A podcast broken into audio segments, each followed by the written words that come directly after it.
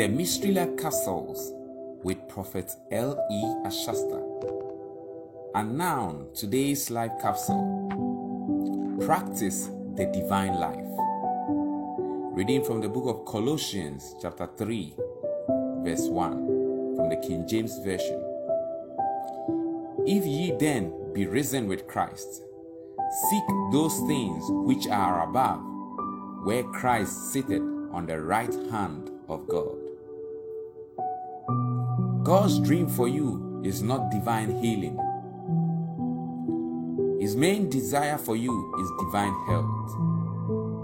It's wonderful to be healed, but how about never being sick at all? Think about that. Imagine Jesus being sick and his disciples are praying for him. How do you picture that? Jesus lived as a man, but yet he had the heavenly life pulsating through him. He was the kingdom of God manifested on earth. Divine health, which is a function of divine wisdom, is not a promise. It came to us in the salvation package. You have eternal life running through you, the above all life. That is what Jesus gave you. That is what he gave to you. First John chapter 5 verse 11 says, And this is the record that God had given us eternal life, and this life is in his Son. This Christ life you received doesn't require healing or revival. What you need is daily renewals.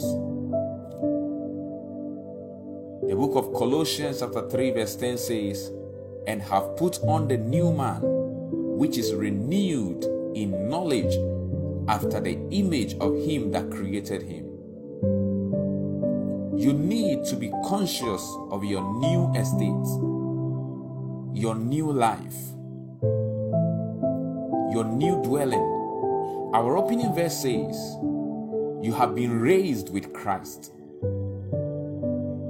A resurrected man cannot die, and not to even talk of sickness.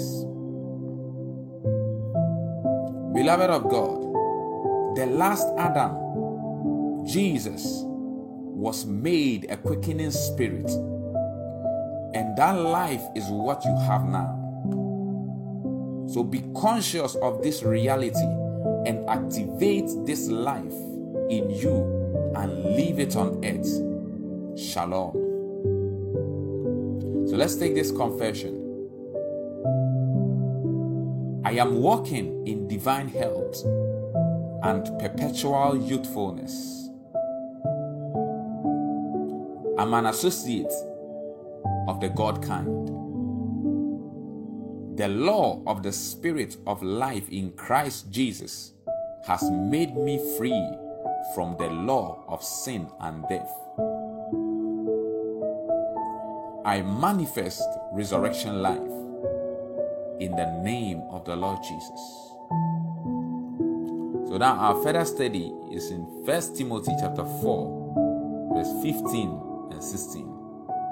And it says, Meditate upon these things Give thyself wholly to them, that thy profiting may appear to all. Take heed unto yourself, and unto the doctrine continue in them. For in doing this thou shalt both save thyself and them that hear thee.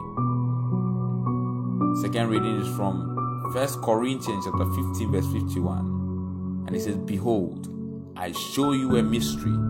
We shall not all sleep but we shall all be changed.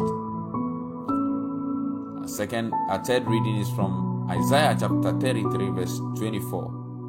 And it says, And the inhabitants shall not say, I am sick. The people that dwell therein shall be forgiven their iniquity. Thank you for your time. Have a blissful and a glorious day. Shalom.